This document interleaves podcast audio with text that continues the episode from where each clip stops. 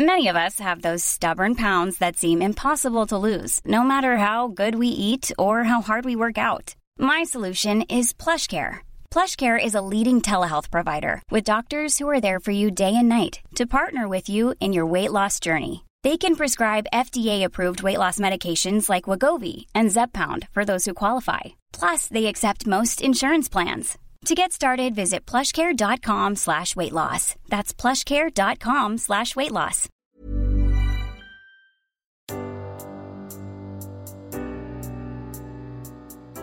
Kära dagbok. Varför blir folk så chockade när jag berättar att jag försökt bli gravid på egen hand? För vad skulle jag ha gjort för att få ett barn till som singel? Jag hade ju inget annat val än att vända mig till en klinik för att få hjälp. Och vad är konstigt med det? Singelkvinnor har också en barnlängtan och många kvinnor har tagit hand om sina barn själva i evigheter. Så vad är så provocerande med detta? Varför är normen av kärnfamiljen så oerhört inpräntad i gemene man?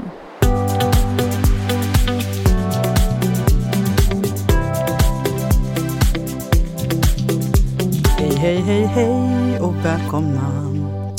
Avsnitt 36 av podden Jag vill ha barn. Silla, jag tror att du har en hemlig dröm om att med en musikal. Nej men det har jag inte faktiskt. Mm. Eh, För jag kan ju verkligen inte sjunga. Men jag gillar ju jingellivet. Jag känner att när du får din bebis, Ja. då kommer du bara Hej, hej, hej, hur mår du lilla gumman? Du kommer gå och sjunga. Jag kommer jingla med min bebis. Ja. Ja. det kommer jag absolut göra. Jag tycker om det. Idag ska vi prata om att vara normbrytare. Mm.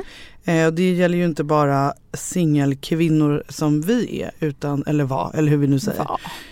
I förhållande till att skaffa barn var vi det i alla fall. Mm. Eh, utan det gäller ju även folk som skaffar barn på andra icke-normativa sätt. Precis. Icke Utanför kärnfamiljen. Alltså Ja, Det icke-traditionella sättet helt homosexuella par, manliga och kvinnliga, surrogat, adoption. enkelt. Mm. Använda sig av olika donatorer på olika sätt. Alla typer av assisterad befruktning är mer eller mindre normbrytande. Ja. Förutom kanske heterosexuella par. Allt som inte innebär kärnfamiljs... Ja. Men på ett sätt är det faktiskt också så att heterosexuella par också ibland blir lite normbrytare. Du menar för att de är så För att de behöver hjälp. omoderna? för att de behöver hjälp? Ja, för att de behöver hjälp. Ja, Och att det absolut. finns folk som ser ner på det liksom. Mm. Vilket är ju helt Det är helt galet. sjukt. Ja, är Jag helt tänker sjukt. bara skammen, eh, alltså tänk hur många som inte vågar berätta om sin Exakt, IVF. Jag tycker det är helt knäppt. Det är knäppt. Det är helt sjukt Alltså jag menar inte att folk är knäppa som inte gör det. Jag tycker att det är knäppt att samhället gör att de inte vågar berätta om ja. det. Och För att jag de inte tycker- berättar för sina IVF-ade barn att de är IVF-ade. Jag tycker inte IVF är något konstigt alls. Nej, Men, inte men jag vi har ju också hållit på med den här podden i ett år. Ja, men det är därför vi också gör den här podden. Ja. För att folk ska fatta att det inte är något galet. Ingen skam och skuld. Men du, innan vi börjar prata om det här. Du har ju varit på någon helt fantastisk resa till Norge. Ja, jag har liksom varit i Norrland, eller vad man ska kalla det för. Jag tror att det heter så. jag har varit eh, uppe... Du har inte varit i Norrland? Du har Nej, men det Norge. heter, ja Norge, men det heter Nordland i Jaha. Norge. Eh, väldigt eh, högt upp vid kusten. Eh, otroligt coolt. Det har liksom, och jag ska bara säga en sak. Jag är ju väldigt rädd för två saker. Det är Mhm. höjd och det är djupt vatten. Och det hör ju ihop. Liksom att är det djupt vatten så blir det en höjd för mig. Eh, alltså när jag liksom är varit det ute. djupt vatten så Ja, men- blir det en höjd? Ja, typ men om om du ska jag- hoppa i eller vadå? Ja men tänk så här. Jag var ute och fiska. Mhm. Vi var ute och fiska. Så var vi på motorbåt och det var sådana vågor. Och då säger den här norrmannen, jag tänker inte försöka härma norska nu för det kommer gå åt helvete.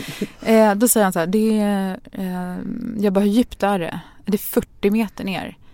Jag bara, men gud vad djupt. Han bara, nej, där borta är det 200-300 Jag tänkte meter. Säga, det är nog djupare på andra Ja, sidan där. Och jag bara, är det 200-300 meter? Alltså det var som att min panik Aha, bara tog alltså, Jag tycker- klarar inte av det. Och så skulle vi liksom paddla över en fjord och då var jag så här, ingen berättar för mig hur djupt det är i det här vattnet. Jag vill inte veta.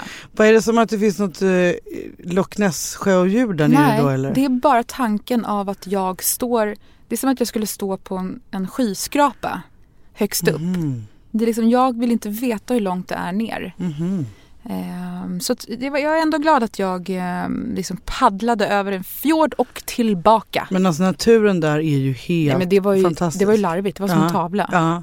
Eh, så Sagan om ringen. Alltså det är så sandstränder och berg Alltså med vit snö sand på. och liksom- turkosvatten. Ja. Ja, det var så vackert. Så det var en glaciär där. Det var verkligen en, en upplevelse får jag säga. Mm. Vad har du gjort Silla? Alltså jag eh, gör ju inte så mycket mer, eller jo det gör jag ju. Men, eh, men eh, det, är mer, det är väntan på bebis nu helt Mm. enkelt. Eh, jag eh, har ju hoppats på att jag ska få föda vaginalt. Mm. Men har också varit ganska förberedd på att eh, jag inte får det. Tycker du det känns viktigt att föda vaginalt? Nej absolut inte. Nej. Eh, mest bara att det skulle vara roligt. Mm. Det kommer ju antagligen inte vara så roligt. Men Mm. Alltså det är något man skulle vilja uppleva tänker jag. Mm. Ja, jag är inte så, jag är inte alls, vill inte alls Ehm, uppleva det. och sen också lite för att jag liksom, det blir lite enklare konvalescens och så för mig om jag Mm. slipper opereras. Mm. Egentligen det. Men det är, när man har gjort IVF och i synnerhet embryodonation eh, så är det ökad risk för havandeskapsförgiftning Mm. mot slutet av graviditeten. Så att nu går jag och kollar jättemycket. Och då hade jag lite tendens till ökad blodtryck. Vad är egentligen havandeskapsförgiftning? Ja men det är på något sätt att eh, kroppen liksom vill stöta bort bebisen tror jag. Men nu, det här kan inte jag känna igen. Nej, jag vi ska inte ge oss in på det. Men jag tyckte en lustig sak var att eh, när vi spelade in podden förra veckan Ja. så jag har ju så olika styrkor på mina linser. ja. Och jag, trodde, jag tyckte du såg så annorlunda ut. Så jag ja men jag du, gjorde ju det. Ja, du gjorde det för du var så svullen i ansiktet. Och, och speciellt runt ögonen. Så jag trodde att jag hade, jag sa ju det till att jag trodde att jag Ja. hade stoppat i linserna fel. Jag bara jag undrar så om... Och sen så bara gick det upp för mig att nej, det är du som ser skev ut. ut. Jag ser verkligen skev ut. Du, du, Eh. skev, du ser bara lite svullen Nej, men jag, så, jag, ser ut um, jag ser mer at- asiatisk ut än vad jag brukar. det är faktiskt liksom typ tio personer som har sagt det till mig.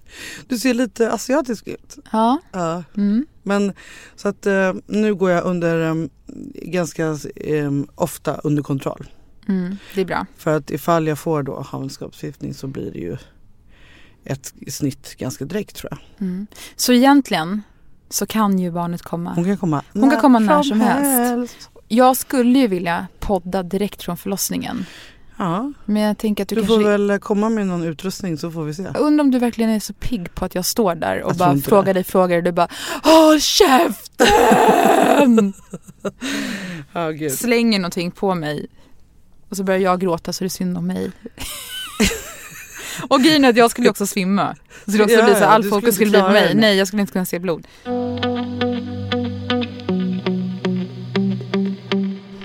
Men nu till dagens ämne. Normbrytare. Yes. Har du tänkt på vilka normbrytare du och jag är?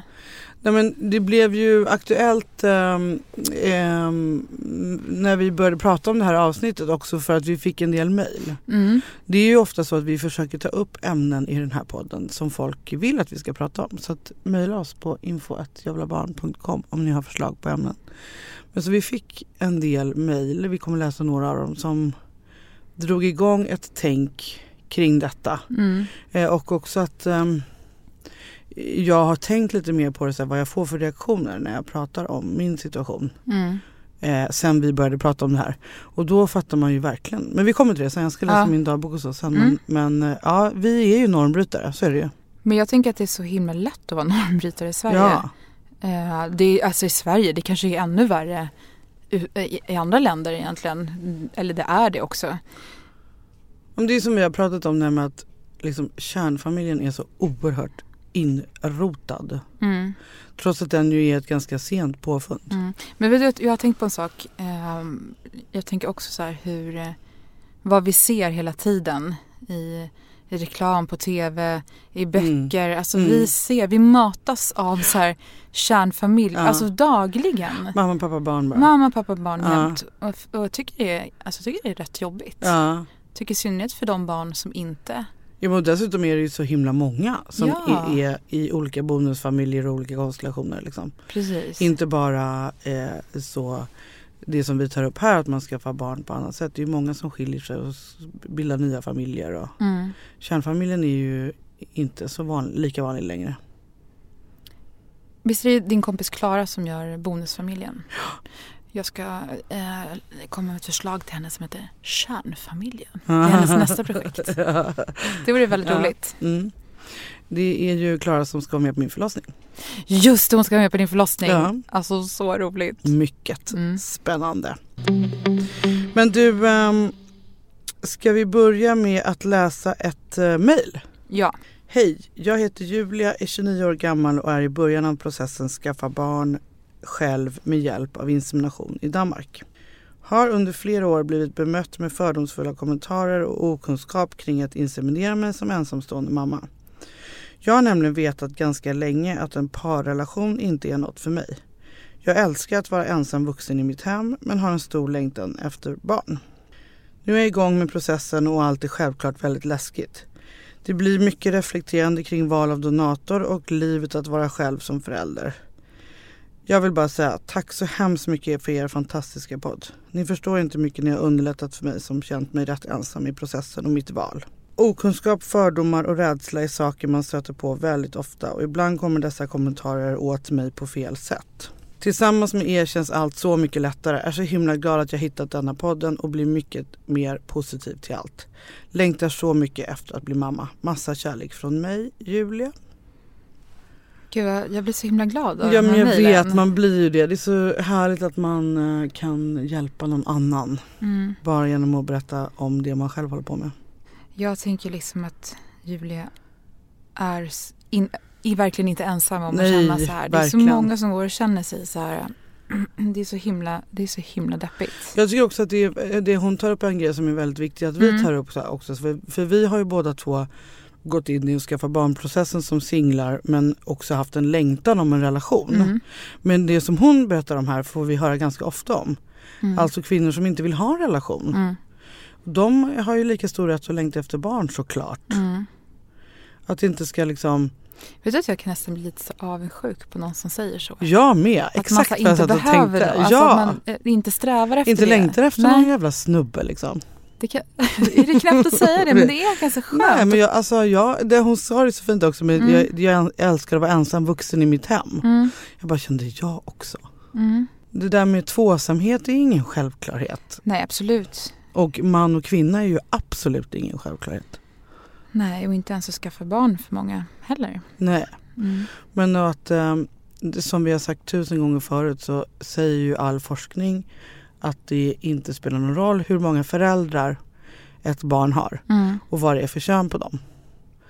Det finns barn som mår bra med bara en förälder och det finns barn som mår bra med typ sex föräldrar. Av olika kön.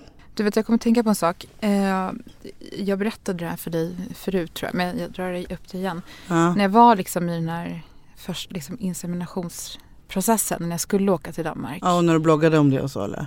Ja, Ja. Då träffade jag en, eh, jag satt och jobbade på ett fik så träffade jag en kille.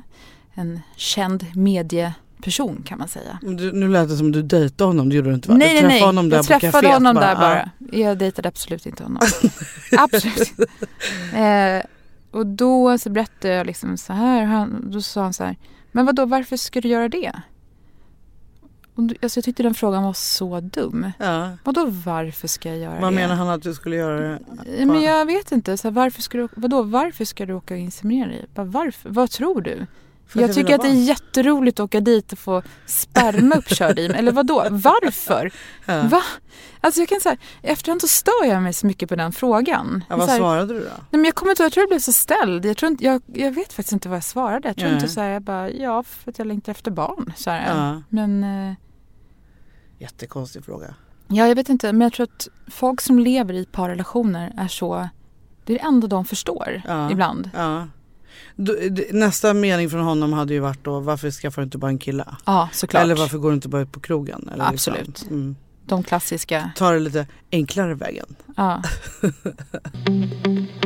Men alltså jag tänker på, jag får inte höra så jättemycket från människor. Eller så här, eller jo, ibland kommer opassande kommentarer typ på middag. Mm. Planerar du på att åka till Danmark igen? Man Mm. bara, vi sitter här på en privat middag med tio människor också jag Mm. aldrig träffat. Mm. Jag, är inte, jag pratar gärna öppet om det här men inte alltid. Liksom. Och speciellt inte på en intim middag när alla sitter och vänder mot mig. Och så här. Ja. Det är typ Eh. som att fråga ett par så här, när planerar ni att skaffa Ja, nästa barn? Precis. Så det är ganska så här, men, men folk kan vara lite klumpiga med den grejen. Men jag fattar också att det handlar lite om okun- okunskap. Ja.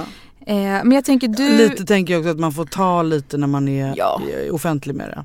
Ja, absolut, Ja. absolut. Men jag, det är fortfarande mitt val vad jag är offentlig med det. Verkligen. Och att jag är det i podden och på min blogg, det är saker. Men att jag, jag sitter inte på middagar och berättar om min barnlängtan för alla. Liksom. Det är Nej. inte samma sak för Nej. mig. Jag, det är jag som styr mitt liv och jag Ja. väljer vad jag Men det vill är säga det saker. du måste svara då när någon Ja. tar upp det där. Men man vill också- inte kränka någon eller göra Nej, någon så här, ledsen. Och så bara, men man kan ju säga så här, vet du vad, jag har ingen lust att diskutera det här. Men det blir lite dålig stämning då. Som att man, jag måste bjuda på någonting känner jag. Det är också lite Ja. jobbigt.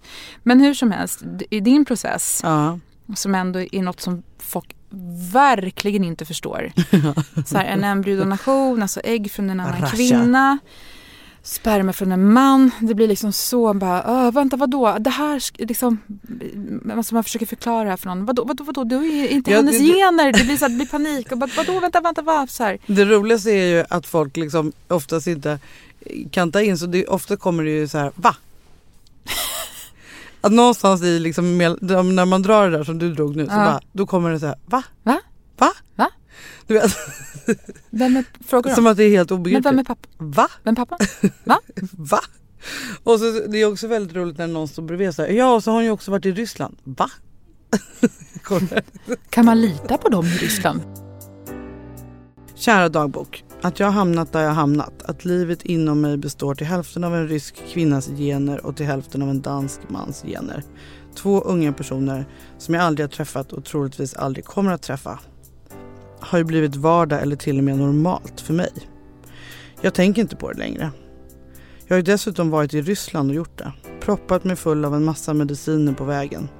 Och dessförinnan tio resor till Danmark. Och så pratar jag helt öppet om detta i en podd och i media som om det vore helt normalt. Det knäppa är att jag tycker att det är normalt för mig. Men när jag nu skriver ner det och tänker på det och när jag ser andras miner, reaktioner, hur de skruvar på sig så blir jag påminn. Jag är en normbrytare och allt annat än normal.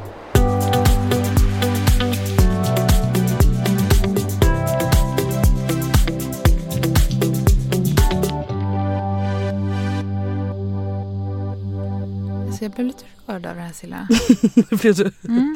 jag blir liksom full i 17. Ja, jag, Jag- vet inte. Ja, jag, jag vet det. Men det är, det är ju lite galet. Det, var, Mm. det var också en bra påminnelse för de lyssnare som har tillkommit och inte hängt med från början. Mm. Hur det liksom ligger till med min lilla bebis. Mm. Men, eh, ja, men det, jag känner när jag berättar det så det blir för mycket för folk att ta in. Alltså jag känner att jag inte ens kan ta in att du ska få en bebis. När du sa så här, i november, då får vi, så här, eh, då får vi se hur läget är med oss. Mm. Jag bara, oss? Alltså, ja, men så jag har mitt barn. Mm. jag vet. Nej men gud, du kommer ha ett It's gonna barn. be two. Det, är det är sjukt. Men en sak som jag tycker är väldigt roligt med dig. Mm. Du är, också, du är väldigt bra på att prata, diskutera. Du är väldigt verbal. Och du har en bra pondus. Skulle jag Tycker säga. du? Ja, absolut. Gud, vilken fin komplimang. Mm, du har en väldigt skön röst också. Ja. Ja, det säger alla mina kompisar. De säger inte detsamma om min röst kan jag Men säga. jag tycker din röst låter likadan som min du? röst. Alla Nej. blandar ju alltid ihop oss. ja, också. Nej, jag tycker vi har väldigt olika röster. okej. Men eh, jag Vad var det du blev rörd Jag- över i Nej här? men det var, det, det var liksom att de här personerna, jag har liksom räknat bort dem, att de har hjälpt dig. Det är så här, jag vet inte. ja, den är här så här- tacksamheten Ja gentemot det dem. och sen så bara att Mm. du är, det som jag vet ju att du går inte ut och tänker att du är en normbrytare men Nej. du är ju, du är ju det. Liksom. Ja, ja, verkligen. Det har blivit så tydligt för mig. Men, eh, nej, men jag vet inte, jag liksom bara glömmer bort ibland också att Ja. du, både du, men du verkligen är en normbrytare. Jag glömmer också bort det. Och jag glömmer bort hur många personer som pratar med dig om det här och tycker liksom att, och fattar ingenting. Nej. Men du om någon är ju väldigt bra på att ta det här och du gillar ju faktiskt att Alltså få provocera lite Ja. extra som normbrytare. Eller hur? Ja, men det, är faktiskt, det är som att det har blivit att eh, jag känner ett ansvar. Mm. Eh, liksom att jag har ett ansvar som normbrytare. Mm. Det, och det här, det här blir bara värre och värre. Det, det har varit eh, nå- några exempel eh, under den här eh, graviditetsvården. Mm. Till exempel när man eh, gör ultraljud så var jag och gjorde ett av dem var min kompis Klara som Mm. vi pratade om förut, var med. Och då tog de ju direkt för givet att hon var min kompis. Mm. Inte att hon var min partner eller liksom. Nej. För att hon var tjej ju. Och eh, det står ju överst i min journal att jag är själv. Mm. Och sen så var jag några veckor senare på ultraljud med min kille, fick Mm. följa med. Då tog de ju direkt för givet att han var pappa. Mm. Vände, Fast det stod i din journal Ja. själv. Mm. vände sig till honom och pratade med honom som pappa. Och, så. Mm. och då blir jag ju, alltså det provocerar mig så mycket. Mm. Så då blir jag. jag ju med en gång så här. ja nu är det faktiskt så att Mm. Han är ingen pappa, han är bara en kompis. Här. Och då kanske jag, jag, jag gör ju det på ett sätt som kanske inte blir så trevligt för den personen. Nej, det kanske inte är Inte så- jättekul för din nej. kille att höra att det här är bara en kompis. Han, han var typ i chocktillstånd efter Ja. den där tillställningen. Eh, men och sen, ja det, det händer i några, det var även på sista ultraljudet så, så um, var det en jättebra ultraljudsperson som sa eh, och titta hon har lika stora läppar som sin mamma. Mm. Ja men du förstår, hon är inte mitt genetiska Och du är barn. tvungen att dra hela historien. Då drar jag hela. Ja. Eh, och det känner jag ju liksom att jag måste, det här har vi, vi har nämnt någon gång Ja. innan, men jag måste liksom sluta med det här snart för det är inte säkert att min dotter kommer tycka att det är jättekul. Nej. Att jag är den här officiella normbrytaren. Nej men precis. Och det kommer ju såklart vara upp till henne att bestämma hur jag förhåller mig. Å andra sidan tänker förstår. jag att det kanske är skönt att hon så här, du står ju verkligen för, upp för henne hela tiden. Alltså Ja. så här, det finns inget att liksom berätta. Men jag fattar det, det är ju inte... Men det är viktigt vad man, vad man eh, väljer för ord och sådär. Ja. Det, ehm, vi pratade om det i ett avsnitt precis innan sommaren, Mm. här med hur man berättar för barn och Mm. så. Eh, och eh, den här broschyren som jag Ja också la upp på Instagram. Mm. Om ni är nyfikna på den kan ni gå in på Jag vill ha barn på Instagram. Där har jag skrivit hur man beställer den där broschyren. Ja. Men, och där är de väldigt tydliga med just att man inte ska se på donationsbarn som att de är speciella. Mm. För barn vill flytta in och Barn vill ju vara så som andra. vanliga Ja, som, all, som, vanlig, eh, som så, möjligt. så att liksom det här med att, Mm. att vi pratar om att vara normbrytare det är ju för att vi vill att man ska se alla som människor Mm. och att alla är vanliga. Eh, Och i synnerhet då våra barn. Mm. Men jag känner att du kommer känna av det där eh, Ja. hon kommer. Såklart kommer jag det. Men just nu är det lite att jag är på en liten, liten provocerings... Eh, turné. ja.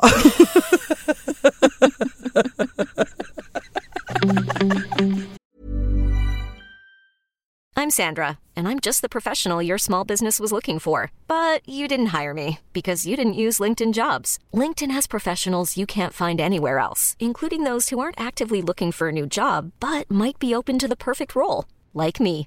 In a given month, over 70% of LinkedIn users don't visit other leading job sites. So if you're not looking on LinkedIn, you'll miss out on great candidates like Sandra. Start hiring professionals like a professional. Post your free job on linkedin.com/achieve today.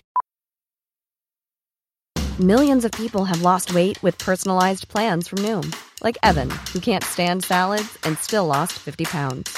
Salads, generally, for most people, are the easy button, right? For me, that wasn't an option. I never really was a salad guy. That's just not who I am. But Noom worked for me. Get your personalized plan today at Noom.com. Real Noom user compensated to provide their story. In four weeks, the typical Noom user can expect to lose one to two pounds per week. Individual results may vary. Ja, och sen har vi då ehm, kvinnor som skaffar barn med kvinnor. Alltså om man lever i en lesbisk relation. Precis. På ett sätt blir det ju enklare för att man kan få hjälp via landstinget. Eh, enklare. Men det finns ju massa saker som man inte tänker på hur det är för till exempel är det ju bara en av kvinnorna som Mm. är gravid. Hur blir det för den andra? Du vet Du- en persons historia som du kan berätta. Ja, precis. Det är en eh, bekant till mig. Jag tänkte bara... Eh, men jag bara tog en kaffe med henne och, eh, eh, och bad henne skriva ner bara sina så tankar och känslor Mm. som hon har haft liksom, under, under sin... Eh, alltså hon har, har skaffat barn med, en, med sin fru Ja, eh, och har två barn. Eh, nu är de skilda. ja. Och det är hennes fru som har burit på barnen. Båda barnen. Båda barnen. Ja. Ja. Och det är ju, du vet ju hur det är för det är ju en adoptionsprocess och det är ju, det är ju massa, och, men jag tänker att jag frågade henne mer om bara början ens innan man kommit dit. Ja. Liksom hur, man, hur man känner sig Ja. i den. Så jag, jag att läser, vara så mycket normbrytare som ju det blir. Nej precis, jag Mm. tänkte bara att jag ska läsa lite om Ja. eh, vad hon har sagt. Mm, gör det. Jag vet inte riktigt var jag ska börja men jag kan börja med det första skumma mötet som ägde rum. Eh, jo, då var jag och min dåvarande fru, vi skilde oss tidigare i år. Eh, vi skulle på ett första möte för att bli godkända som lesbiskt par för insemination då vi ville skaffa barn ihop. Det var ett par månader efter att blivit godkänt för lesbiska par att inseminera sig i Sverige. Det var sommaren 2010. Jag som inte skulle bära barnet fick samma frågeformulär som heterosexuella män. Jag fick göra HIV-test, ange min vikt och längd för att utesluta att det inte var, var det som var orsaken till att vi inte fick barn ihop. Och så skrattar hon här. Och för att ge en kommentar här. Får vi flika in med kommentarer Ja, det, vi gör det här. Ja, alltså hon blev alltså bedömd som en homosexuell vet, det man. Det, det, här är ju ändrat nu som tur är. Man bara, men det är liksom så här, hon är inte fysiskt inblandad Nej. överhuvudtaget men ska ändå ta ett HIV-test. Ja. Alltså, mm. my god. Mm, för att ja. utesluta att hon inte är mm. orsaken till att de inte kan få barn. Man bara, men hallå. Nu vill jag säga att det här var ju 2010. Ja det, det är ändrat Förhoppningsvis. Nej men jag vet att det är det. Ja. Men, men det är ju helt knäppt. Mm. Sen har jag ofta råkat ut för frågan när man träffar folk från, förs från förskolepersonal till vänner etc. Vem är mamman? Ja, vi är två mammor till vår, vår tjej har jag svarat då. Jo, men vem är mamman? fortsätter det då. Då har vi i flesta fall förklarat att det varit allmän okunskap som legat bakom.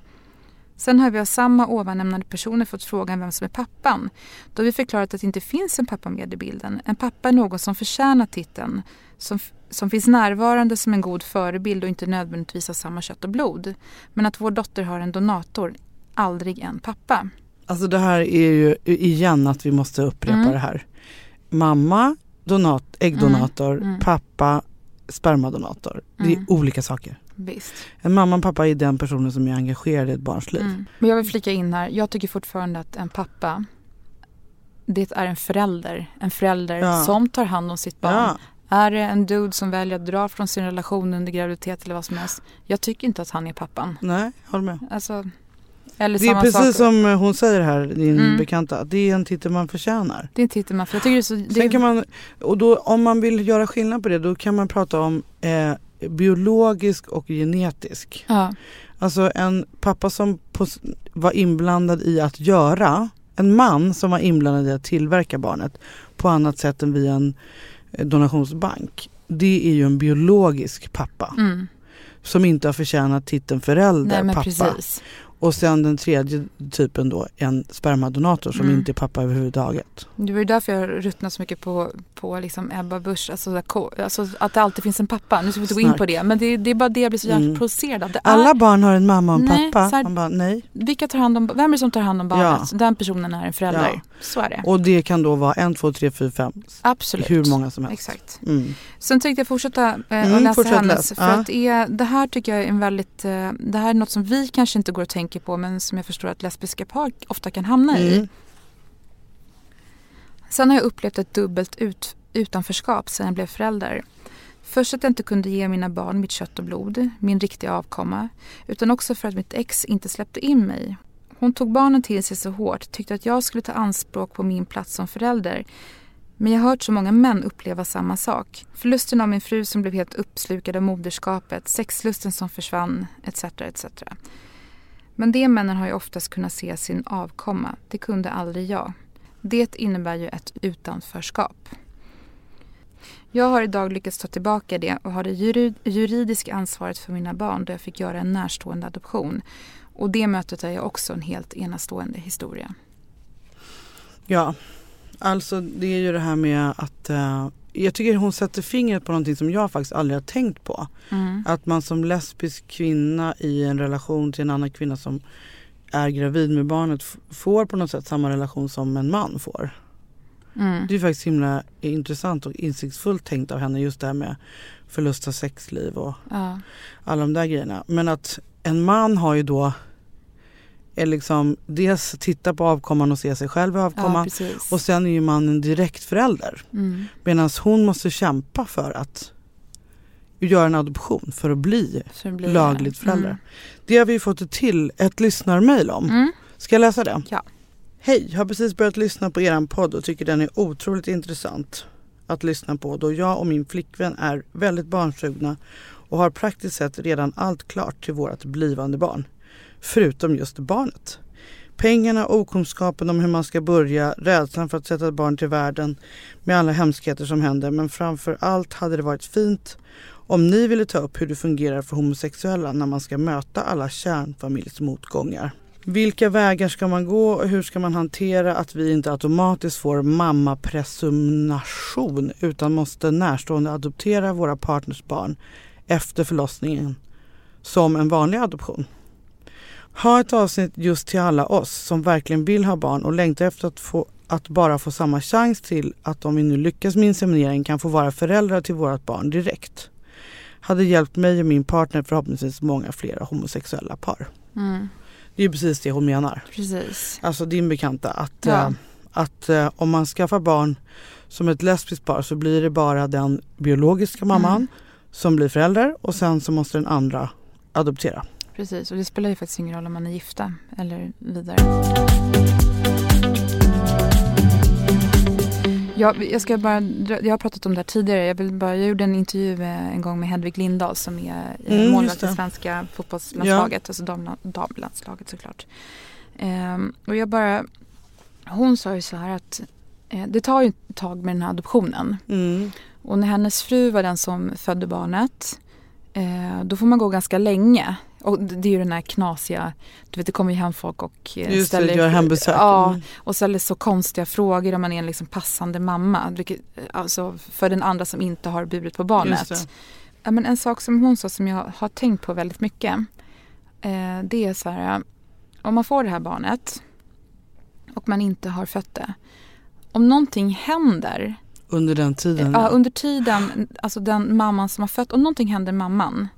Vi säger att den här personen skulle dö. Vi säger bara det. Mm. Eh, då har ju den andra mamman ingen rätt till barnet. Det. Och då sa hon så här, tänk om jag inte hade de styvföräldrarna jag hade. Tänk om jag hade styvföräldrar som inte hade accepterat vårt förhållande. Det är många Ja. som inte accepterar Ja. ett lesbiskt förhållande, alltså svärföräldrar. Ja. Hon sa att det är så skönt att jag hade den kontakten med dem, att jag visste om någonting hände så vet de att det är jag som är den andra mamman. Men det är ju inte självklart. Nej, så du skulle ju kun, under den här processen kunna bli av med ditt moderskap. Och den här processen, när man kommer ut med den här bebisen, då är man så skör. Alltså man, det är så här, man, blir liksom, man vill göra allt för det här barnet. Ja. Och man är så rädd att någonting ska hända barnet. Man Ja. tänker mycket på döden. Jag gjorde det.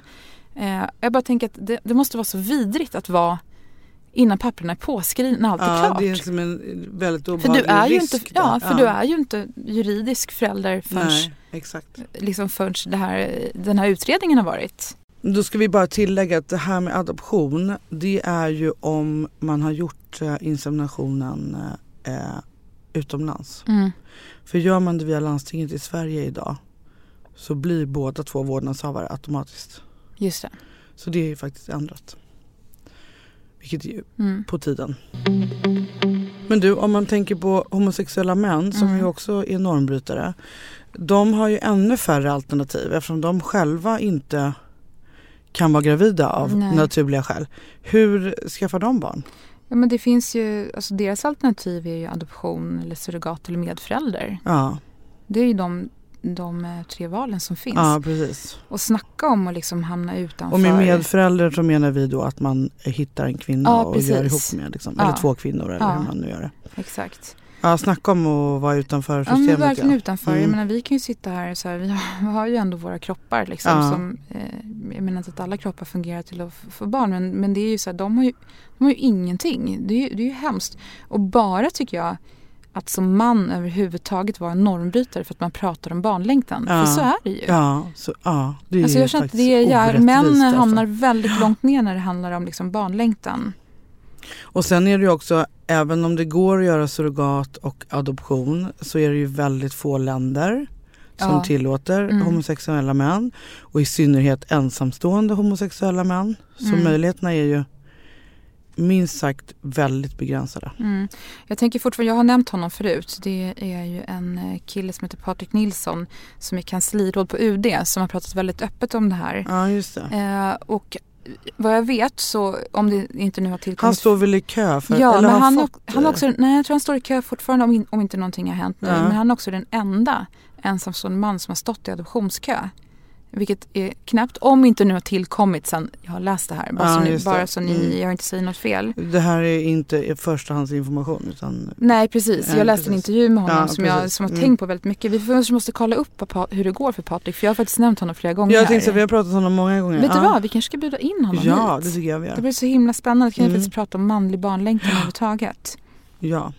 Men jag, kan, jag skulle bara vilja säga kort en sak som han eh, säger Mm. om adoption. Mm. För att få adoptera måste man vara helt felfri. Jag förstår att många tycker det är jobbigt och att det är därför adoption halkar ner på listan över alternativa sätt av familj. Och sen är det inte gratis heller. Och för han som ensam hamnar ju han ännu längre Ja. ner på listan. ja. Alltså längst, längst Sen vill jag bara lägga till en sak som jag har tänkt jättemycket på sen vi liksom läste på och satte oss in i adoption. Mm. Att om man nu jämför adoption som ett alternativ till assisterad befruktning. Mm. Eller alltså ett annat sätt att skaffa barn på. Mm. Så är det ju också så med adoption att det finns ett trauma. Mm. Som det ju inte finns med assisterad befruktning. Nej. Så jag vill bara säga att det är ytterligare en Ja, absolut. på det där med att vara felfri. Mm. Men eh, jag, just om vi går vidare på adoption så, så jag har ju flera vänner som antingen har blivit adopterade eller som har adopterat. Och eh, jag måste säga att gud vad folk vet lite om adoption. Jag menar, vi också Ja, egentligen. alltså det lilla vi lärde oss på Ja, bara den research som vi gjorde Mm. till det avsnittet var ju jättemycket. men jag tänkte också på i somras när du var med i den här DN-artikeln och du fick kommentarer så här, men gud varför adopterar du inte Ja, bara? just det. Jag trodde Mm. att det var så lätt att adoptera, vilket det absolut inte är. Jo, men jag tänkte berätta lite om min kompis Andreas som har eh, adopterat, han och hans fru har adopterat två barn. Ehm, och så liksom, eh, vi pratar ju ofta om saker man får höra. Och jag tänker på hur folk kan ju så lite om adoption. Jag tänkte bara dra några saker som han säger. Alltså som folk Ja, så- säger till honom. som folk säger till ja, honom. Förutfattade meningar Ja. helt enkelt. Ja. Så, så, så här, eh, Att det är helt enkelt, för han lever väl i en heterosexuell relation. absolut. Men är Ja. ju ändå en normbrytare för att Ja, han gud, har adopterat. Mm. Mm. Jag vet inte om jag är positiv till adoption, säger kompisen som precis fått sitt första barn och aldrig behövt ta egentlig ställning. Sen säger han så här. Mycket är inte fördomar utan mer okunskap. Folk i allmänhet vet inget om adoption.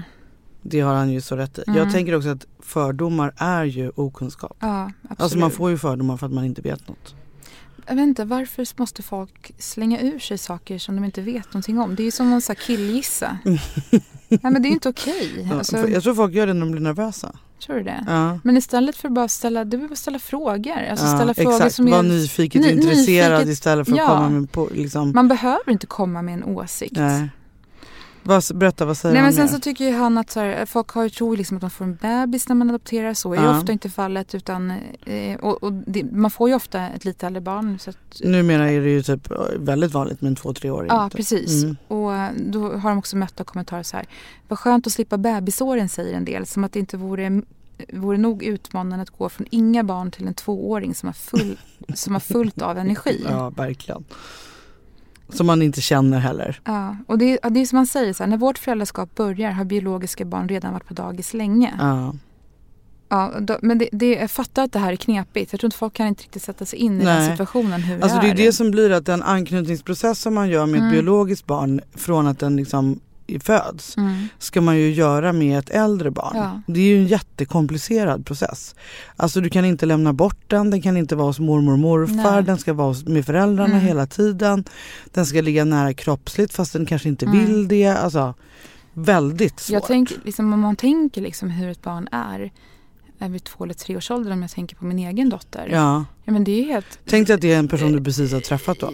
alltså det Ja. är helt knäppt Ja. att jag skulle träffa henne. Hon är ju en, en super liksom, individ och är ju helt superunik på sina sätt och verkligen en personlighet. Ja. Och jag har ju liksom knutit an till dig på Mm. ett sätt. Tänk att om hon inte hade gjort det. Nej. Utan det skulle börja om från början Ja. då. Liksom. Men hur som helst Supersvårt. så är jag så himla eh, glad över att de har eh, två otroligt fina och friska barn eh, som de nu är föräldrar till. Och det känns himla kul. Ja. Flera normbrytare eh, är ju till exempel de som använder sig av surrogat. Mm. Det är kanske de största normbrytarna. Ja, ett väldigt debatterat ämne Ja. får man ju säga. jag tror så här, jag kom faktiskt på mig själv i det här för att jag, jag fick faktiskt frågan av en vän Mm. som frågade mig. Eh, de hade inte fått barn vid det här tillfället. Och så, sa, eh, så frågade han mig vad jag tyckte om surrogat och då sa jag så här, jag vet inte. Ja just det, det Jag kan- pratade du om ja, när vi hade Jag kan inte surrogatavsnittet. säga ja, Ja. eller nej. Och han blev nästan lite så här, liksom, "Ha, gud, Provocerad, ja, typ. provocerad. Men ja, det här är ju det att jag vet för lite och vågar inte svara. Det är som Ja. adoption också, jag vet för lite. Ja. Men så har jag liksom tänkt på det så här, gud vad jag liksom borde jag sagt ja och sådär. Sen tänkte jag mig in i situationen själv. Eh, om jag hade råd och om jag, var inte, om jag inte hade ett annat sätt att få barn på. Om det var din enda om det möjlighet. var min enda Mm. möjlighet. Eh, då kände jag ju bara ja. Då hade du övervägt också. Ja, det Såklart. hade jag ju. Mm. Men när jag inte är i situationen kan jag ju säga nej. Det är lätt att vara motståndare när man inte behöver. Ja. Ja. Och, då, och, och det är ju ett debatterat ämne. Jag kan ju inte mycket om det. Jag, jag vet att, det, att det, man kan läsa om bebisfabriker i Indien och så vidare. Ja. Jag kan ingenting om det här. Nej. Men jag bara tänkte mig in i situationen att så här, du vet, är man, vill man ha barn så vill man. Mm. Jo men då tänkte jag också på, jag vet inte om du har sett eh, intervjuer så eller läst med, en- det är en kille som heter Hå- Håkan Lindgren som har skrivit eh, en, eh, en bok som heter Moscow Baby. Och de har varit med på tv och så han och hans eh, kille och pratat väldigt mycket om De det är här. ett homosexuellt par? Ja, eller? förlåt, de är ett homosexuellt par. Mm. Och, och Håkan säger så här. Jag tror det är lättare att säga att vissa saker är konstiga och inte borde tillåtas om man aldrig upplevt det själv. Man har lättare att sätta, in, sätta sig på höga hästar. Ja. Och jag bara tänker att det är Så verkligen sant. Ja. Att man sätter sig på höga hästar. Och att det är väldigt lätt att göra det. Ja. Så jag känner att man, man kanske faktiskt behöver kliva ner och sätta sig in. Vad skulle jag göra Ja. om det verkligen var Ja. mitt alternativ? Det är ju samma tankar tycker jag med det här med att använda sig av spermadonator och äggdonator. Mm. Eh, att man ju liksom, man vet ju inte hur Nej. den donatorn har det. Mm. Och vad den donatorn lever för liv och varför den har bestämt sig för att donera. Så här. Mm. Men män är det ju liksom inte så mycket pengar det handlar om och det är inte heller en så stor uppoffring Mm. att gå och lämna en sats med spermier. Nej, liksom. nej. Så där, det är inte riktigt samma grej. Men jag menar den kvinnan som har gett ett ägg till mig, liksom, hon Mm. har ju ändå genomgått den värsta hormonbehandlingen Ja. och tagit, plockat ut ägg och så som är ju en, Det en glömmer man ju ordentlig bort också. påfrestning. Ja men och Mm. tänker liksom hur mycket skiljer det? Ja, det är klart att en, att en surrogat ska ju vara gravid i nio månader, det är ju mer. Mm. Men det är ändå liksom, vad lever hon under för förhållanden? Det är därför jag tycker att min kliniks äggdonationsbank är så Mm. bra för de har ju väldigt höga krav. Mm. Eh, att alla donatorer ska ha egna barn sedan innan och liksom helst leva i egna familjer och så. Eh, så att det inte ska vara utsatta kvinnor som gör det bara Precis. för pengarna. Men samtidigt Mm. så är det klart att de gör det för pengarna. Ja. Alltså, det går inte att komma ifrån. Mm. Varför skulle man annars göra det? Jag vet inte. Alltså tänker jag tror att de man, flesta eh, som gör det väl liksom en, någon form av kombination. Att man vill hjälpa till och man känner en Exakt, slant jag för att hjälpa till. Jag tror, jag tror faktiskt på riktigt att vissa vill hjälpa till Ja också. men så är det. det Jag- så är det ju. Jag kan säga att jag hade aldrig gjort det. Alltså om jag hade så här, Jag Ja. känner ju nu precis tvärtom. Alltså om jag hade Mm. fått leva om mitt liv, för fan jag hade donerat ägg alltså. jag hade donerat ägg hade jag kunnat Ja. göra. Det hade jag kunnat, men jag hade aldrig bära på ett barn. För Nej. att kunna, göra- men jag vet ju också hur det känns att ha det där barnet. Ja. Fast det handlar ju om, det, det, det, återigen, jag har inte varit i den situationen. Nej, exakt. Eh, men Det är eh, väldigt lätt, precis som han Mm. sa här, att ha en åsikt om något Mm. som man inte... men jag hade också kunnat i, gett mina liksom. ägg. Jag hade tyckt att det var lite en, en Ja, cool tänk känsla vilken att veta. gåva liksom, att få ge Ja. till någon. Så coolt. Ja. Mm. Och bara liksom den tacksamheten jag känner inför min äggdonator där, precis som vi pratade om i min Mm. dagbok. Men för att återgå till normbrytare. Ja, ska vi runda av Ja, normbrytaravsnittet? Nu har vi bara doppat tån i alla olika här. Mm. Eh, det är såklart fattar man ju att alla ni som eh, vi pratar om nu vill ha hela avsnitt om er. Det kommer säkert att komma. mm. För det här kan vi ju prata om i all oändlighet. ja verkligen. Det tar liksom aldrig slut. Nej. Men jag tänker, ska vi avrunda med att ge ett råd till er som inte är normbrytare? Ja. Typ, eh, tänk er för innan ni uttalar er. Sätt er in i situationen själva. Ja. Mm. Ställ hellre frågor än kom med en åsikt. Mm. Var nyfiket intresserade. Mm. Alla har rätt till sin barnlängtan. Precis. Tack för idag. Eh, följ oss gärna på Insta, att jag vill ha barn. Maila oss gärna eh, på info och skicka gärna din story om du har någonting att dela Ja. som du vill att andra ska veta. Den här podden bygger ju på er lyssnares Mm. eh, liv och våra liv såklart. Men det blir ju eh, roligare när vi får dela med oss Ja. av mer än det som, för Alltså vi är ju ni- bara en del av. Ja, ni som skickar in era liksom, berättelser och synpunkter, att ni berikar ju den här podden extremt mycket. Verkligen. Eh, och vi blir ju bättre Ja, av, era, av att få höra era stories. ja, Så tack så mycket. Vi ses nästa vecka. det gör vi. Hej då!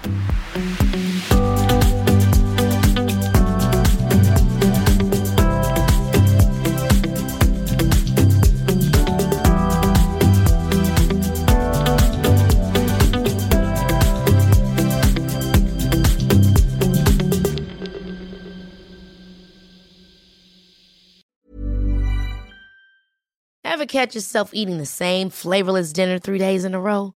Dreaming of something better? Well, HelloFresh is your guilt-free dream come true, baby. It's me, Kiki Palmer.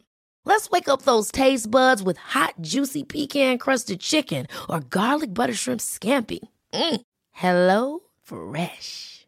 Stop dreaming of all the delicious possibilities and dig in at HelloFresh.com. Let's get this dinner party started. Hey, it's Paige DeSorbo from Giggly Squad. High quality fashion without the price tag. Say hello to Quince. I'm snagging high-end essentials like cozy cashmere sweaters, sleek leather jackets, fine jewelry, and so much more. With Quince being 50 to 80% less than similar brands. And they partner with factories that prioritize safe, ethical, and responsible manufacturing. I love that. Luxury quality within reach. Go to quince.com slash style to get free shipping and 365 day returns on your next order. Quince.com slash style.